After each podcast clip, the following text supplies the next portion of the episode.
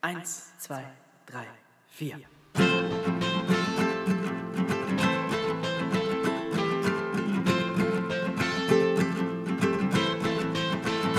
Draußen schneit's, obwohl es Sommer ist, die Zukunft ist so ungewiss.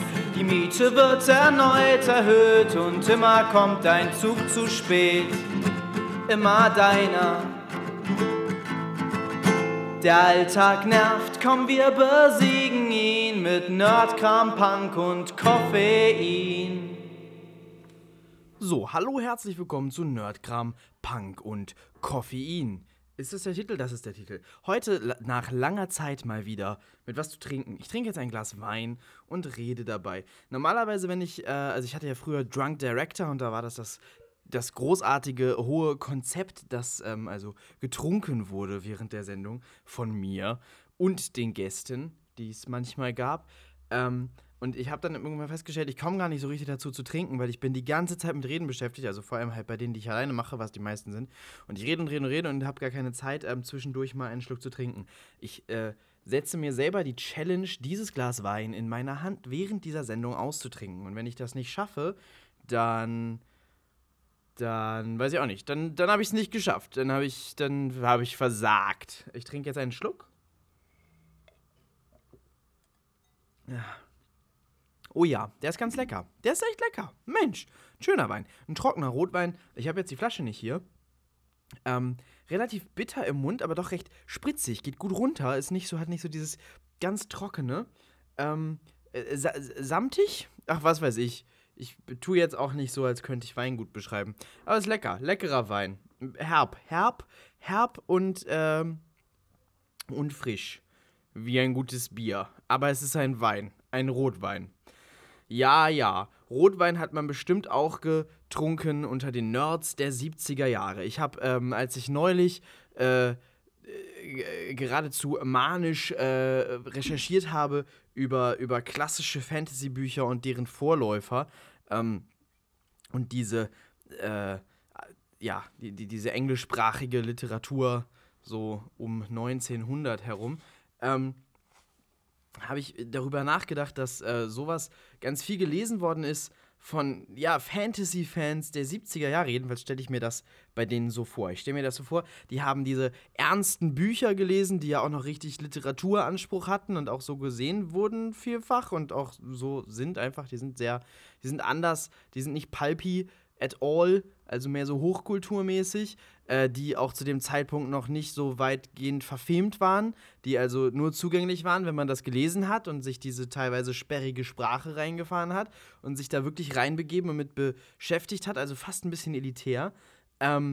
Die haben, bestimmt ist das so, verbessert mich nicht, ich konstruiere mir gerade eine Kultur, die es vielleicht nie gab. Dann haben die bestimmt die ganze Zeit Tabletop-Spiele gespielt, gab's in den 70ern vielleicht noch nicht, aber ich stelle mir das so vor, also die haben diese ernsten Bücher gelesen, die haben Tabletop-Spiele gespielt, die haben Tee getrunken und Wein, so wie ich jetzt Wein trinke, dann haben sie Shisha geraucht und dann haben sie Schallplatten gehört, Simon and Garfunkel und klassische Musik, vielleicht auch mal ein Hörspiel, ne? Wer weiß. Vielleicht waren sie mal abenteuermäßig drauf. Und haben Mittelerde kartografiert. So stelle ich mir das vor. Auf so Holzparkettböden saßen sie dann in ihren ausgeleierten Wollpullovern mit den langen, betont nachlässigen Haaren und den riesigen Brillen und haben teilweise was gestrickt und haben sich über Mittelerde unterhalten und ihre Wasserpfeifen geraucht und ihren Tee getrunken. Und ich stelle mir das super cool vor und ich wäre gerne dabei gewesen. Ich glaube, peinlicherweise, das ist die Kultur meiner Eltern. Heute würde niemand das mit mir machen wollen. Auf Holzparkettböden sitzen und diskutieren. Dann waren die ja auch alle noch viel politischer. Dann haben die alle Politik diskutiert und dann Mittelerde. Vielleicht auch erst die Politik hier und dann die Politik in Mittelerde und dann vielleicht verglichen und überlegt, ne, wer ist schlimmer, Reagan oder Sauron. Reagan war 80er, ne? Ich kann sowas nicht, aber egal. Ich stelle mir das cool vor. Ich habe mir das irgendwie cool vorgestellt, als ich diese ganzen Bücher gelesen habe. Ich bin jetzt noch dabei, die zu lesen. Hobbit Press heißt der Verlag in Deutschland. Ich glaube, die haben ganz viel von den Ballantine-Büchern im Programm und dann habe ich ganz viele halt auch auf Englisch bestellt. Ich bin dabei, die zu lesen. Lilith von George MacDonald und The King of Elflands Daughter von Lord Dunsany und habe noch einiges anderes schon gelesen. Und es ist toll, es ist wirklich spannend. Ich kann das nur jedem empfehlen. Auch gerade, also ganz viel davon ist gesammelt in einer Reihe von Ballantine Books, Adult Fantasy, habe ich im Podcast davor schon gesagt. Ich wiederhole mich und stattdessen trinke ich jetzt noch einen Schluck Wein.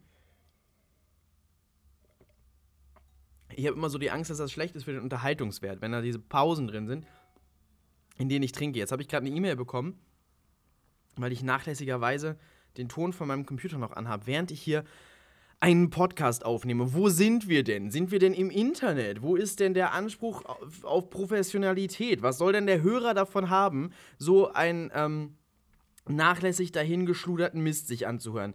Ich kann es nicht fassen. Dann ist da tatsächlich vernehmbar im Hintergrund das Mail-Empfangsgeräusch. Schlimm. Am besten fange ich von vorne an. Oder auch nicht, weil ich keine Lust habe. Und weil es doch, das macht doch den Humor der Sache aus. Das ist doch der Charme.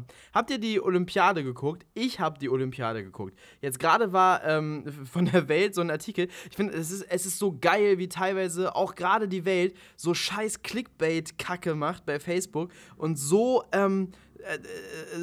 so falsche Eindrücke erweckt auf Facebook in diesen Überschriften und in den Sachen, die sie dazu schreiben. Und dann, dann hat die Welt ja auch den berühmten Der-die-Welt-Praktikant, der irgendwie Nutzern antwortet und solche Geschichten und das auch teilweise mit Humor und oft irgendwie gute Sachen sagt, aber dann auch immer wieder diese Sachen, die wirklich bewusst misleading sind und dann regen sich Leute darüber auf und lies doch bitte den Artikel und irgendwie da war das so, es gab ja bei der Olympiade gab es diesen Typen, Christoph Harting heißt er so, Diskuswerfer. Ich meine, seit wann interessieren wir uns für Diskuswerfer? Das sind Leute, die werfen eine schwerere Frisbee. Große, breit gebaute, oft dicke Menschen stehen in einem Betonkreis und werfen eine schwere Frisbee, soweit sie können. Oh, wow. Gut, dass das auch Wochen später noch eine große Medienstory ist. Wie auch immer. Dieser rothaarige, bärtige Diskuswerfer hat also, nachdem er den Diskus so weit geworfen hat wie kein anderer und dafür eine Goldmedaille bekommen hat, auf dem Siegertreppchen nicht stramm den Hitlergruß gezeigt, als die Nationalhymne gespielt wurde, sondern hat sich bewegt, ja, sich zurückgelehnt und die Arme auch noch verschränkt. Ja, anstatt wie ein aufrechter, strammer deutscher Athlet das zu machen hat, schön den Hitlergruß zu zeigen während der Nationalhymne. Was ist denn das? Das ist doch respektlos. Christoph Harting, so geht das nicht. Da hat sich Medien Deutschland und da hat sich jeder sportbegeisterte, aufrechte Deutsche aufgeregt, zu Recht, ne, während der Olympiade. Hier, Christoph, wo ist dein Hitlergruß?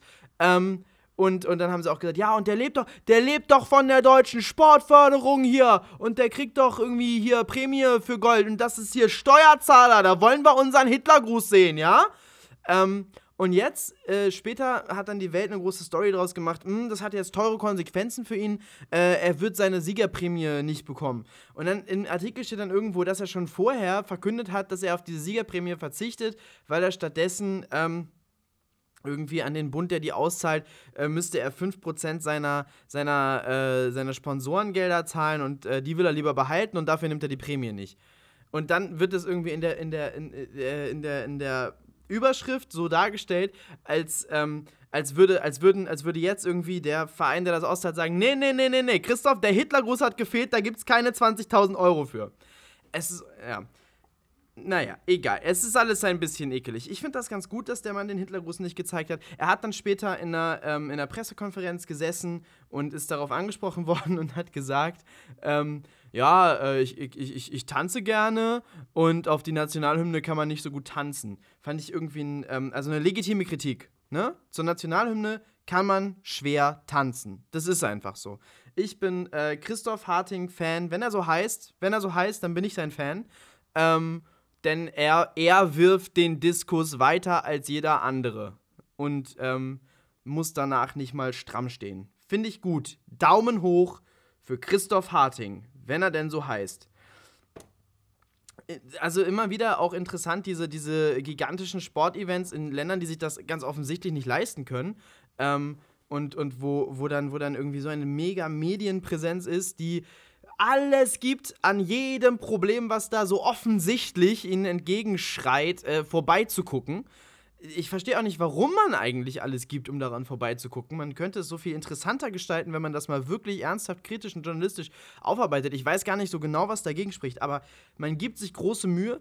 Mein Lieblingsmoment war, in einer Auftaktveranstaltung irgendwie saß eine Frau zu Gast, deren Qualifikation dort zu sein es war, dass sie in Brasilien geboren ist. Ich weiß nicht mehr, wer das war.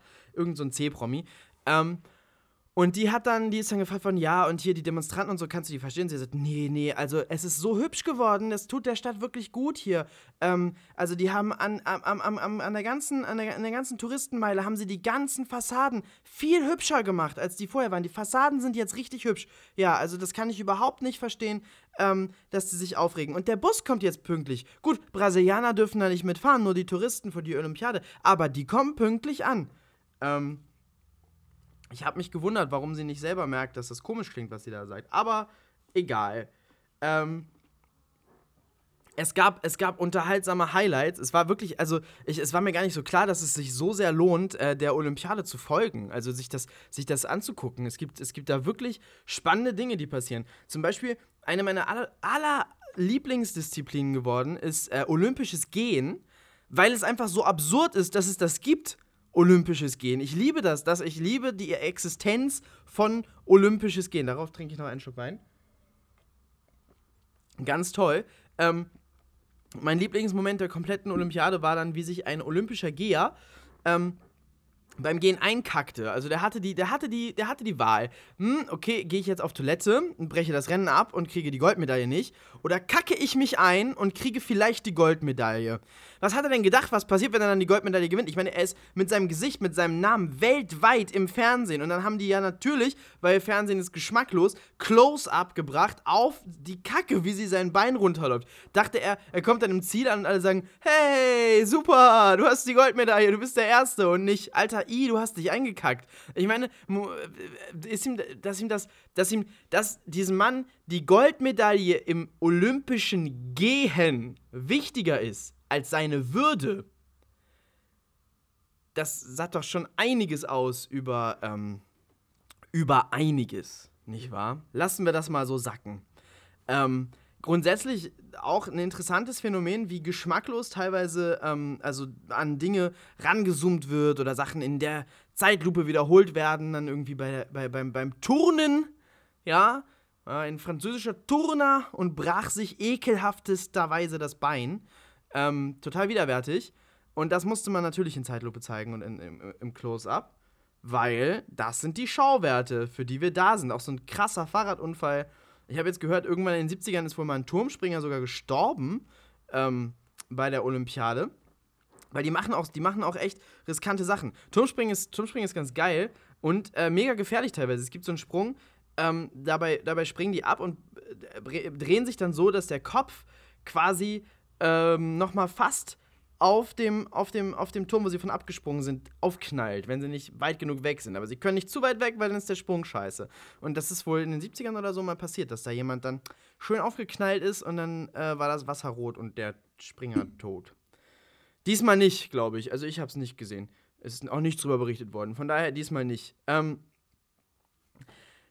Es gab auf irgendwie diese zwei Extreme. Teilweise hat man irgendwie auf geschmacklose Sachen dann rangezoomt und war da irgendwie so sensationsgeil, dass es ein bisschen unangenehm war. Und dann teilweise wieder irgendwie machen die ganze Nachmittage, wo man dann Leuten beim Fahrradfahren zuguckt und wo ich mich dann frage, man muss sich schon das Gehirn ein bisschen angebraten haben, um das für einen guten Nachmittag zu halten, dass man sich vor dem Fernseher sitzt und irgendwie 3 Stunden lang fremden Männern dabei zuguckt, wie sie immer wieder dieselbe Straße lang fahren. Also ich will nicht sagen, ich verstehe den Unterhaltungswert nicht. Ich will sagen, es gibt keinen. Aber ganz anders natürlich wieder mit völlig anderen Sachen. Es gibt so wahnsinnig unterhaltsame Sportarten. Das war mir auch wirklich nicht bewusst, dass es so viel Spaß machen kann, sich diese Sachen anzugucken. Es gibt Boxen. wo sie gerade irgendwie den Gesichtsschutz abgeschafft haben, damit es unterhaltsamer ist fürs Publikum, damit es geiler aussieht, und man die Gesichter besser sieht, und angeblich bringt es auch gar nichts, wenn das Gesicht geschützt ist. Es bringt überhaupt nichts. Kann man wegnehmen, können die Zuschauer geiler sehen, wie die Leute bluten und wie die aussehen dabei und so. Und dann ist es auch noch so, dass, also es gehört zu den Regeln, dass die unterhaltsam kämpfen müssen. Wer zu inaktiv wird und so, nee, taktieren geht da überhaupt nicht. Es gibt direkt Punktabzüge, es muss geil aussehen fürs Publikum. Und so sollte ein Sport sein, wenn das Geld, was es dafür gibt, eben daraus gewonnen wird, dass man davon Fernsehrechte verkauft, dann sollte man doch wohl darauf achten, dass das unterhaltsam bleibt. Finde ich richtig geil. Und das lohnt sich beim Boxen auch total. Also natürlich, da ist ja die Amateurboxliga in Olympia am Start, und die haben komplett korrupte Juroren, aber das ist egal. Also teilweise ist dann mein Ergebnis komisch, aber meistens ist es einfach cool, sich das anzugucken. Rugby ist auch richtig geil. Rugby ist so einer der wenigen Sportarten, die auch richtig punkten kann mit ihrer Kameraführung. Ich wundere mich ja immer beim Publikum, beim Fußball, warum man da permanent in dieser unfassbar langweiligen, mega krass weit entfernten Totalen bleibt und irgendwie gar nichts mitbekommt von Emotionen oder irgendwas. Und dann in der Wiederholung haben sie immer die geilen Kameraeinstellungen. Da zeigt sich dann, da war dann doch eine Kamera richtig dabei. Und man hätte das auch richtig geil zeigen können. Es kommt dann mal in der Wiederholung kurz. Und dann gehen wir zurück in die Totale, möglichst weit weg, um aus diesem Sport möglichst alles an Drama rauszunehmen, was da ist. Weil vielleicht kriegen die Zuschauer sonst einen Herzinfarkt. Das könnte ja tatsächlich passieren. Ja, finde ich immer super schade. Beim Fußball, beim Rugby macht man diesen Fehler nicht. Da ist man die ganze Zeit richtig geil mit dran, am Ball und an der Gewalt, und es ist super. Ein totaler Überraschungshit für mich ist Beachvolleyball. Beachvolleyball macht richtig Spaß zu gucken, und ich meine jetzt nicht nur, weil die nackt sind, Alter, geil, sondern auch einfach, weil das ein schneller und unterhaltsamer Sport ist, und mit einer coolen Kameraführung und auf irgendeine Weise, es hat irgendwie ein gutes Pacing fürs Fernsehen, da sind dann irgendwie immer wieder kleine Unterbrechungen drin und so, und dann geht das weiter und hat dann ein hohes Tempo. Irgendwie funktioniert das einfach super, finde ich, für mich, zum Angucken. Kann ich mir gut angucken und sehr spannend finden. Und es gab auch tolle Matches dieses Mal. Und Schwimmen. Erstaunlicherweise, Schwimmen ist ein großer Zirkus. Es ist weniger die Schwimmrennen an sich, gut, das sind Rennen, das ist so spannend, wie so ein Rennen sein kann, viel Dramaturgie ist da nicht, ist auch relativ kurz, und davor gibt es immer diese Einlaufphase und so, aber was die Amerikaner einfach darum herum gemacht haben, das ist ja irgendwie in den USA mega populär, und die Leute da sind Stars, und das lief dann auch immer zur Primetime in den USA, da waren dann immer die Wettbewerbe und so. Was die daraus für eine Show gemacht haben, das war richtig, richtig geil. Also Michael Phelps ist einfach mal der Showman überhaupt, der Typ, also der Typ ist personifiziertes Olympia, der ist großartig, der macht richtig Spaß, was der für Momente hatte, dann irgendwie hat er lauter Goldmedaillen gewonnen, war sein letztes Ding, dann gab es so viele dramatische Geschichten, und dann war irgendwie dann seine Frau mit seinem Kind da, und er hat dann irgendwie noch eine Goldmedaille gewonnen, und das war irre, und dann gab es da diese riesige emotionale Show, und dann hat er, dieser arrogante Typ normalerweise, der ist ja super geil, der ist ja so arrogant und abgefuckt, und es ist ihm alles scheißegal, aber dann im richtigen Moment hat er dann doch seine Tränendrüsen gefunden und dann ein bisschen geweint und dadurch irgendwie mega die Emotionen in unseren TV-Moment gebracht und so. Und dann das eine Rennen, wo er nicht gewonnen hat, hat er sich dann mit 3 anderen den zweiten Platz geteilt und ist geschlagen worden von einem Fan von ihm, der irgendwie vor 7 Jahren noch ein kleiner Junge war und ein Selfie mit ihm gemacht hat. Einfach irre. Richtig geil. Unfassbar, was da für Sachen wieder passiert sind. Großartiger Typ. Und wer natürlich auch krass für Unterhaltung gesorgt hat, war Ryan Lochte. Ryan Lochte, wem der jetzt kein Begriff ist, Ryan Lochte ist der dümmste Mensch der Welt. Der hat so ganz hellblonde Haare jetzt gehabt. Der hat immer mal wieder andere Haare. Der hat irgendwie auch mal so Surferlocken gehabt. Der ist ein super unterhaltsamer Typ. Guckt euch Interviews mit Ryan Lochte an. Der Typ ist so unglaublich dumm. Was der teilweise sagt für Sachen, es ist unfassbar. Und der Ryan Lochte und ein paar jüngere Schwimmkollegen, so nachdem sie alles abgeräumt haben und voll die Helden waren, hatten sie Bock, in Rio ein bisschen feiern zu gehen. Und dann haben sie gesoffen, dann hatten sie Bock, in Rio ein bisschen zu randalieren. Und dann haben sie so eine Häuserfassade angepisst und, glaube ich, versucht, in eine Toilette einzubrechen von der Tankstelle und sind dann von der Security des Geländes verwiesen worden. Und ich weiß nicht genau, wie das zustande gekommen ist, aber am nächsten Tag hat Ryan Lochtys Mutter dann der Presse erzählt, ja, der Ryan, gestern ist er ausgeraubt worden von Leuten, die waren verkleidet als Polizisten. Und die haben ihm alles geklaut, sein Portemonnaie und so. Und dann hatte er sein Portemonnaie leider noch und er hat gesagt, ich habe denen das nicht gegeben. Die haben mir eine Waffe ins Gesicht gehalten. Aber ich habe denen mein Portemonnaie nicht gegeben, weil ich bin ein Held. Und dann, ich glaube, sogar noch als Videos aufgetaucht sind davon, was wirklich passiert ist, hat er noch gesagt, ich würde ja nicht lügen über so eine große Sache. Irre. Irrer Typ, irre, unterhaltsame Geschichte. John Oliver hat ein schönes Video drüber gemacht. Ryan Lochte, für mich auch einer der großen Gewinner der Olympiade. Ganz, ganz toller Typ. Ja. Und dann auch immer, auch interessant, auch wie viel sich da irgendwie auch einfach gesellschaftlich und politisch irgendwie abspielt und abzeichnet. Dann gibt es ja diese, was ich so am unangenehmsten fand, war die wiederholte Diskussion um Caster Semenya und Semenya, wie auch immer, südafrikanische südafrikanische Läuferin, mit ungewöhnlich hohen Testosteronwerten. So, und ich meine, jeder von diesen Top-Athleten ist geboren mit irgendwelchen Vorteilen gegenüber allen anderen. Das ist einfach so. Mit irgendwie überragender Physik, mit irgendwelchen. Ich meine, die ganzen männlichen Läufer, da gibt es auch Unterschiede in den Testosteronleveln. So ein Usain Bolt hat bestimmt auch ohne Doping mehr Testosteron als ich. Jetzt zum Beispiel, ne? Würde ich ja auch nicht sagen, der ist naturgedopt. So, aber dann irgendwie, dass es so eine Diskussion geben muss, ob Frauen mit ungewöhnlich hohen Testosteronwerten starten dürfen mit anderen Frauen. Dürfen Frauen mit ungewöhnlich langen Beinen dann auch nicht mehr starten? Muss es dafür dann auch eine eigene Kategorie geben? Also, so ein Bullshit. Ehrlich, ey. Also, dass man darüber überhaupt diskutiert, zeigt, dass manche Leute, egal. Insgesamt bin ich komplett positiv überrascht gewesen davon, wie unterhaltsam ich die Olympiade finde. Ich merke das, während ich davon rede, lebe ich voll auf. Also, ja, gutes TV-Ereignis. Gutes TV-Ereignis. Kann man sich mal geben. Ist eine schöne Sache. Auch die ganzen Kontroversen, die da eben drumherum passieren, die also sind irgendwie wichtig genug, um unterhaltsam zu sein, aber es ist doch alles dumm genug, sodass man sich nicht tierisch drüber aufregen muss. Ist toll, ganz toll. Olympiade, ich bin wieder dabei.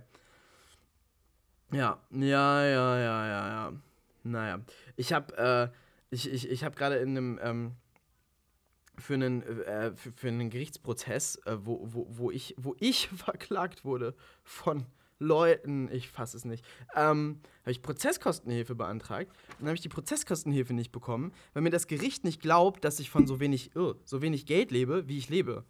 Es ist nicht zu fassen. Ich habe meine letzten 3 Steuerbescheide geschickt, ich habe den Kontoauszüge geschickt und was nicht noch alles, lauter Unterlagen, meine Einnahmeüberschussrechnung, alle Belege, die ich habe. Und haben die gesagt, na, das glauben wir ihnen nicht, dass sie so wenig Geld haben. Ich dachte, was zur Hölle? Also, ehrlich, ey, das ist ein Ereignis in einer langen Reihe von Ereignissen, in der ich das Gefühl habe, Freiberufler werden in Deutschland richtig krass gefickt, wo das auch immer geht. Und nicht ernst genommen. Und das ist so ätzend, also wie einfach so in so Systemgeschichten ist es immer sehr hinderlich, Freiberufler zu sein. Es hat viele, viele Nachteile und ja, genau, man wird übers Ohr gehauen. Ich meine, man wird gefickt von Arbeitgebern, man wird gefickt von Krankenkassen, Gerichten, Ämtern, von allen, die irgendwie die Möglichkeit dazu haben. weil ja eigentlich soll man ja immer noch irgendwie lieber in einer Festanstellung sein, aber für unsere Generation gibt es das einfach nicht mehr so richtig. Dieses Modell Festanstellung und sich dann in der Firma hocharbeiten, das ist einfach vorbei. Diese Festanstellungen gibt es nicht mehr, weil es auch für Arbeitgeber einfach die krassesten Vorteile hat, Leute frei anzustellen und es irgendwie so ein allgemeines Agreement ist, also aber ich will ja auch nicht festangestellt sein, dass man sagt, ja gut, okay, wir machen das gerne frei und ihr stellt uns frei ein und so. Und das gibt es einfach nicht mehr so richtig, diese festangestellte Laufbahn.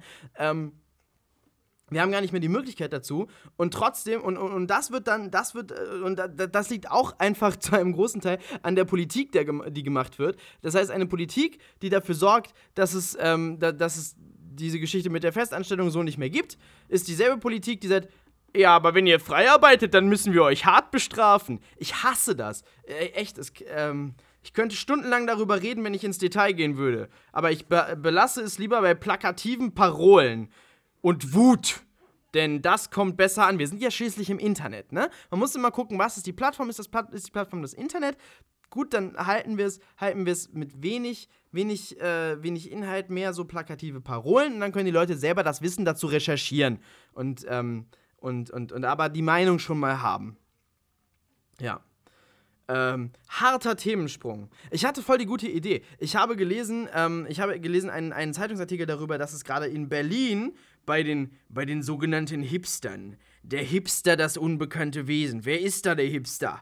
Dass es bei den Hipstern jetzt in Mode ist, Filme zu gucken in kleinen Ladenkinos, in kleinen Kneipenkinos, ja, mit gemütlichen Sitzmöbeln und wo man hinterher lange noch da bleibt und was trinkt und nicht mehr in den Multiplexen, nicht dieses verkrampfte, sondern eine kommunikativere Geschichte, eine gerne kleinere Geschichte, ein zwangloserer Rahmen und eben mit stärkerer sozialer Komponente und wo eben nach dem Film und über den Film hinaus noch was passiert. Ich dachte, fickt euch, ich mach das seit fünf Jahren. Und kriege kein Geld dafür.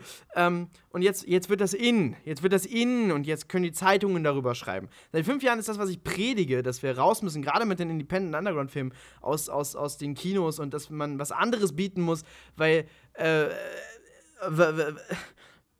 man ja in Konkurrenz geht zu der Tatsache, dass alle Leute alle Filme jederzeit auch im Internet gucken können. Und da muss man mehr bieten als besonders komfortable Sitze und 3D-Technik, die niemand mag, sondern irgendwie ein Erlebnis und was Kommunikatives, wo eben der Laptop nicht unbedingt mithalten kann. Und dann habe ich gedacht, ey, Wenn das jetzt nach 5 Jahren bei allen anderen auch angekommen ist, dann möchte ich bitte mitmachen beim Cash verdienen. Und dann will ich ein Ladenkino aufmachen. Und dann habe ich, ich bin auf der Suche nach einer billigen Immobilie, nach einer billigen Immobilie in Barmbek. Ich möchte das hier gerne aufmachen, weil ich hier wohne, das ist praktisch. Und dann halt immer geile, also ich meine, man kann die ganzen Indie-Filme zeigen, man kann die ganzen Hamburger Underground-Filme zeigen, man könnte Stummfilme zeigen, Kultfilme, richtig geiles Programm einfach machen.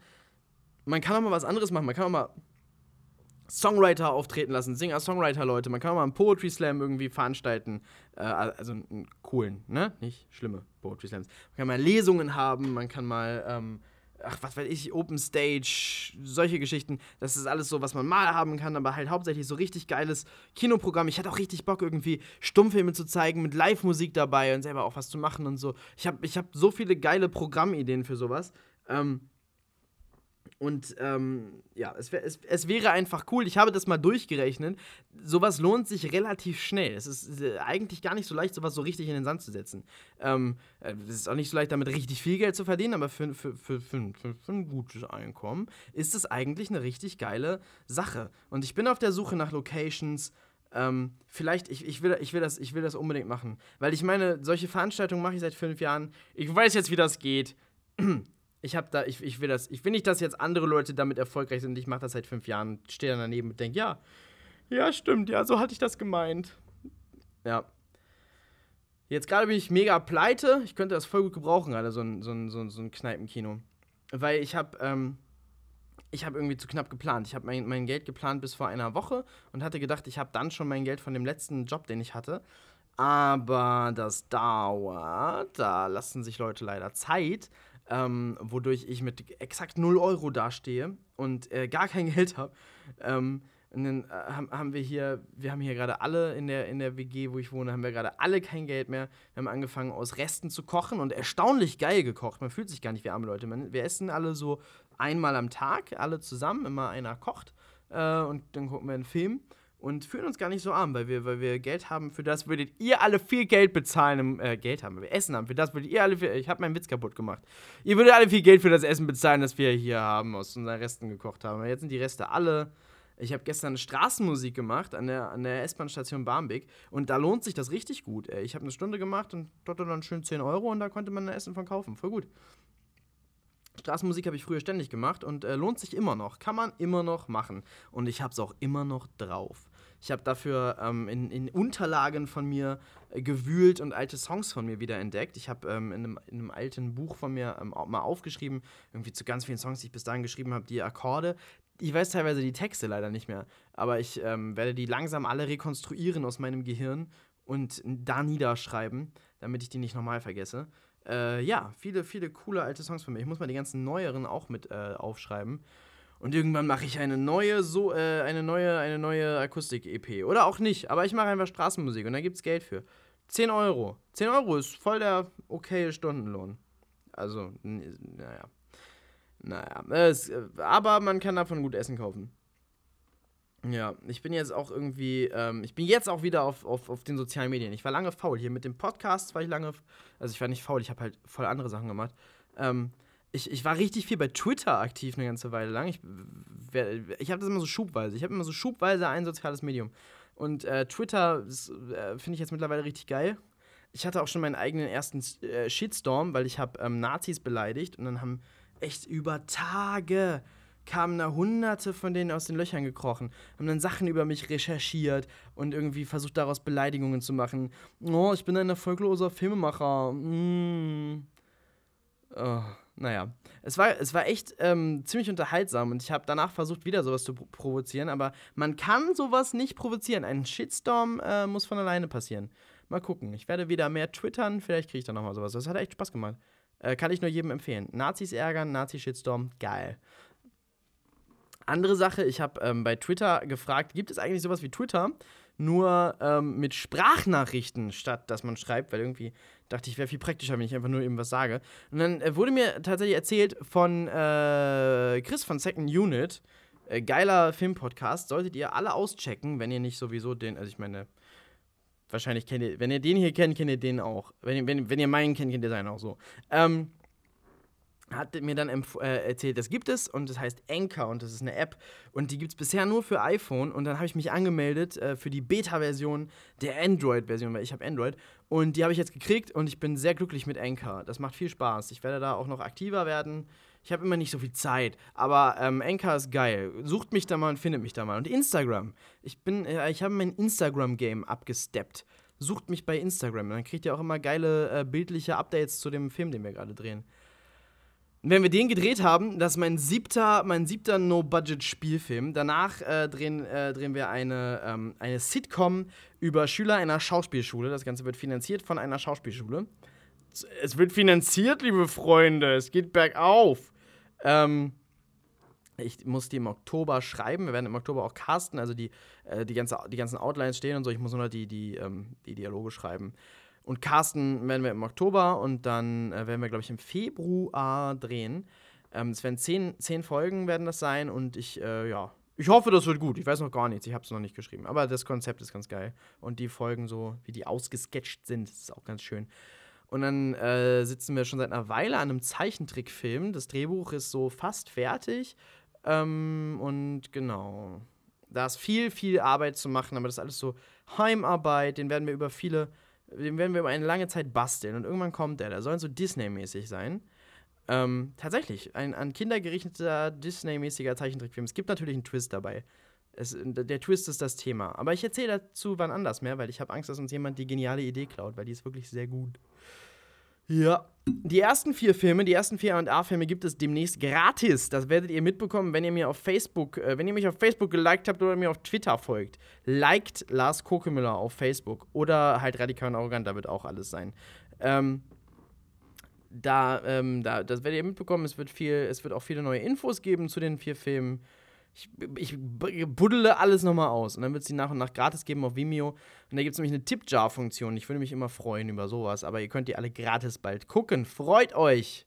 Jauchzit, weil der Gratis-Januar ist so gut angekommen. Und da habe ich gedacht, ja, machen wir das doch immer. Habe ich schon ewig lange vor, will ich aber halt richtig machen und dafür habe ich jetzt ab Oktober ein bisschen Zeit. Und da kommt das dann.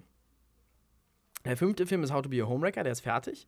Leon muss sterben, ist fertig geschnitten. Ich bin noch am Soundtrack, also fast fertig geschnitten. Also ein paar Kleinigkeiten müssen noch anders, aber im Großen und Ganzen steht der. Ich sitze am Soundtrack, der ist bald fertig, aber How to Be a Homebreaker ist fertig, schon seit einer Weile. Und den habe ich jetzt gerade zu Festivals geschickt, ich glaube zu 7 US-Festivals, oder eins in London, aber ansonsten US, Independent und so. Und ich hoffe sehr, dass da was bei rumkommt. Wenn nicht, dann werde ich davon nie wieder reden. Ihr werdet es hoffentlich vergessen, weil das wäre richtig peinlich. Aber der Film ist geil geworden. Ich bin sehr, sehr stolz auf den Film. Ja, das war ein kleiner Ausblick auf die Zukunft. Und dieser Podcast ist damit Vergangenheit. Hey, ich habe das Glas Wein überhaupt nicht ausgetrunken. Pass auf, mache ich jetzt.